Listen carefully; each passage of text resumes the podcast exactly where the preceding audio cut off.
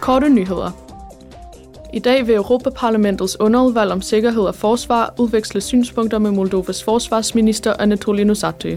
Her vil de drøfte de konsekvenser, som den russiske aggressionskrig mod Ukraine har for Moldova. De indbefatter blandt andet truslen fra russiske politiske agitatorer, samt tilstedeværelsen af store ammunitionslager og 1500 russiske soldater i Transnistrien-området i Republiken Moldova. I morgen afholder Udenrigsudvalget en høring om Ukraines genopretning, genopbygning og resiliens. Udvalget vil vurdere, om det er muligt at gennemføre en facilitet i stil med Marshallplanen.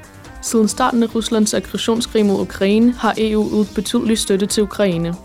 Dog kommer Ukraine uden tvivl til at være økonomisk udlagt uanset udfaldet af krigen, og genopretningen og genopbygningen bliver en gigantisk opgave. Udvalget om international handel afholder i morgen en offentlig høring om styrkelse af handelsforbindelserne mellem EU og Latinamerika. EU og Latinamerika har traditionelt været tætte handelspartnere. Samlet set er EU Latinamerikas tredje største handelspartner og det største kilde til direkte udenlandske investeringer. Ved høringen vil en række eksperter tale om udsigterne til tætte handelsforbindelser mellem EU og Latinamerika.